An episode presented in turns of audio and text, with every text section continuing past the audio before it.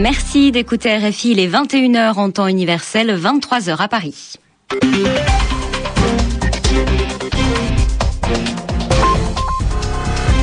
Chloé Cambrelin.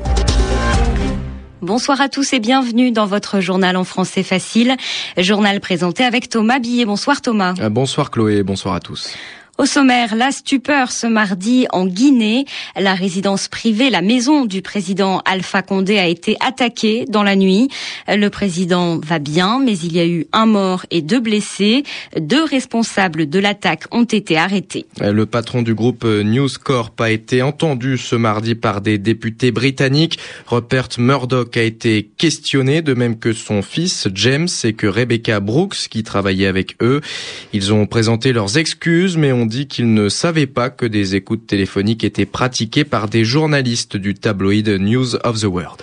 Et puis, aucun navire de la flottille humanitaire n'aura réussi à arriver jusqu'à Gaza.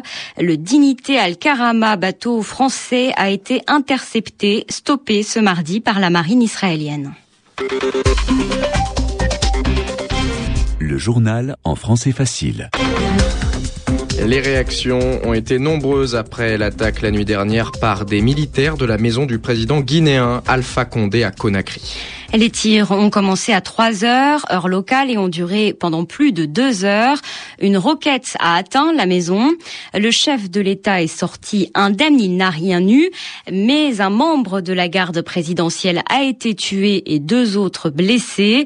L'Union africaine a condamné cette attaque, de même que les États-Unis, la France ou encore le secrétaire général des Nations Unies, Ban Ki-moon. Selou Dalin Diallo, ancien adversaire d'Alpha Condé à la et aujourd'hui principal opposant au chef de l'État, juge lui aussi cette attaque déplorable. Il espère qu'elle ne mettra pas en danger l'unité de la nation.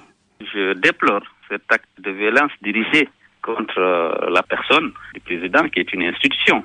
Je souhaite que les autorités prennent toutes les dispositions pour mener des investigations sereines dans le respect du droit pour situer les responsabilités de cet acte de violence. Alors le président Alpha Condé a déclaré Je ne veux pas de réaction populaire ni de réaction contre qui que ce soit. Est-ce que cette déclaration vous rassure? Oui, je pense, parce que s'il y a des manifestations, ça peut influencer le cours des enquêtes et on risque peut-être d'arrêter des dérives parce que nous sommes dans un pays où il y a des traditions fortement ancrées. Le complot permanent, les investigations sont menées, la population existe des condamnations. On a vu ça pendant de longues années. Euh, je pense que notre démocratie est très fragile. Le tissu social aussi a été fortement éprouvé. Je souhaite que ce dossier soit géré de manière responsable afin qu'il n'impacte pas sur le processus démocratique, sur l'unité de la nation et sur la cohésion sociale. Des propos recueillis par Karine Franck. Le président Alpha Condé a indiqué que deux responsables de l'attaque avaient été arrêtés après une nouvelle fusillade près de sa résidence de Conakry. Alpha Condé que Christophe Boisbouvier a pu interviewer ce mardi. Vous pouvez retrouver cet entretien en entier sur notre site rfi.fr. En Libye, sept insurgés ont été tués et 45 blessés dans des combats autour de la ville de Brega. Oui, les rebelles affirment qu'ils avancent dans ce port euh, pétrolier situé dans l'est de la Libye. Hier, lundi, le régime de Tripoli avait affirmé que la ville était toujours contrôlée par les pro-Kadhafi, mais selon la rébellion, il ne reste plus que 150 à 200 soldats du régime sur place. Une commission parlementaire, c'est-à-dire un, un, groupe d'élus britanniques, a entendu euh, les trois principaux acteurs du scandale des écoutes téléphoniques pratiquées par le tabloïd News of the World. L'ex-directrice de la filiale britannique de News Corp, Rebecca Brooks, a présenté ses excuses et ses regrets. Avant elle, c'était Rupert Murdoch et son fils James qui étaient entendus. Eux aussi se sont excusés, mais le patron de News Corp a refusé de dire qu'il était responsable du scandale. Blandine Levitz. Je ne me suis jamais senti aussi humble de toute ma vie, c'est ce qu'a déclaré Rupert Murdoch en guise de prologue. Son fils, à son tour, a fait profil bas, il a présenté des excuses aux victimes des écoutes en son nom et en celui de son père. Nous sommes déterminés à mettre de l'ordre dans cette affaire, a promis le dauphin de l'Empire Murdoch. Il a même évoqué des compensations pour les victimes des écoutes. Mais lorsque les questions fusent, adressées à Rupert Murdoch, le magnat de la presse se fait plus silencieux. Il répond par des phrases courtes et se laisse largement le temps de la réflexion À la question acceptez-vous de reconnaître que vous êtes le responsable ultime de ce fiasco? La réponse tombe un non lapidaire. Qui est responsable alors insiste le parlementaire. Ceux à qui j'ai fait confiance, répond Rupert Murdoch en substance. Le patriarche tente de se justifier. News of the World représente moins d'un pour cent du groupe News Corp qui emploie 53 000 personnes dans le monde. Donc, insiste-t-il, il ne pouvait pas être au courant de tout. Pour les parlementaires, plutôt incisif, difficile pourtant de croire que les Murdoch n'aient jamais rien su. Blandine Lévite et demain mercredi, le Premier ministre David Cameron sera entendu par le. La nouvelle flottille humanitaire pour Gaza n'aura donc pas réussi à forcer le blocus imposé au petit territoire palestinien. Le Dignité Al-Karama, seul navire qui avait réussi à quitter la Grèce, a été arraisonné ce mardi par la marine israélienne, c'est-à-dire que le bateau français a été arrêté en mer dans les eaux internationales. Il a ensuite été conduit au port d'Ashdod pour que les 16 passagers soient interrogés. Mais Israël assure que l'abordage s'est fait dans le calme. Michel Paul. Rien à voir avec ce qui s'était passé l'année dernière avec le Marvi Marmara, l'assaut du navire turc qui avait fait neuf morts. Cette fois, l'arraisonnement du petit yacht battant pavillon français s'est déroulé sans le moindre incident et surtout sans violence selon la marine nationale israélienne.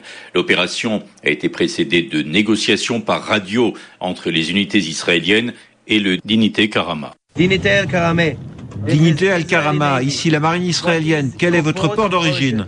France, Corse. Quel est le nom de votre cargo? Dignité Al-Karama, nous ne sommes pas un cargo, nous sommes un bateau privé.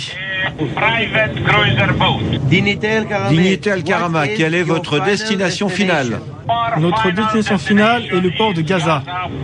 L'armée israélienne met alors en garde le bateau. Vous approchez d'une zone interdite.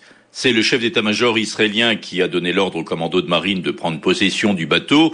L'arraisonnement lui-même n'a duré que quelques minutes et s'est effectué à partir de canaux pneumatiques. Le Dignité Karama est ensuite remorqué vers le port israélien d'Ashdod. Les 16 passagers doivent être entendus par les officiers d'immigration.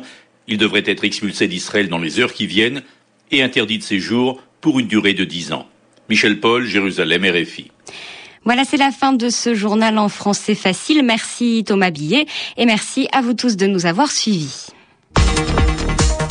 Le rendez-vous de Wall Street. La bourse de New York a terminé en forte hausse ce mardi. Pierre-Yves Dugas. L'indice Dow Jones rebondit ce soir de 202 points, remonte ainsi à 12 587 dans un volume de plus de 850 millions de titres sur le New York Stock Exchange. L'indice du marché Nasdaq a repris 61 points et revient à 2727. La progression plus forte que prévue des profits trimestriels d'IBM a initialement rassuré les marchés d'actions. Le géant de l'informatique a en outre révisé à la hausse ses perspectives de résultats. Le cours d'IBM a bondi de près de 6%. Dans la foulée, les actions de géants de la haute technologie comme Intel, Microsoft et EMC ont été recherchées. Mais deux autres nouvelles ont aussi rassuré les opérateurs. La première est la remontée au plus haut depuis six mois des mises en chantier de logements au mois de juin aux États-Unis. La seconde est encore plus importante potentiellement, c'est l'émergence d'une nouvelle proposition de réduction à long terme du déficit budgétaire par un groupe de sénateurs républicains et démocrates. Cette proposition pourrait servir de base à un compromis qui satisferait les agences de notation et la Maison Blanche, à condition bien sûr que la Chambre des représentants accepte d'une part des augmentations d'impôts, d'autre part des réductions de dépenses sociales. Le baril de pétrole brut léger coté à New York regagne près de 2%, revient à plus de 98 dollars. L'euro poursuit son redressement et revient lui à 1,4142. L'or chute de plus d'un pour cent et retombe en dessous de 1585 dollars l'once. Sur les autres marchés de matières premières, le contrat de coton en forte chute depuis plusieurs séances, a regagné ce soir 4,1%. Le contrat de café perd 1,8% et le contrat de cacao s'effrite de 0,2%. L'indice Dow Jones, je vous le rappelle, grimpe ce soir d'1,6%. L'indice du marché Nasdaq s'adjuge 2,2%. C'était Pierre-Yves Dugas. Merci à vous d'être fidèle à la radio mondiale. Il est bientôt 23h10 à Paris, 21h10 en temps universel.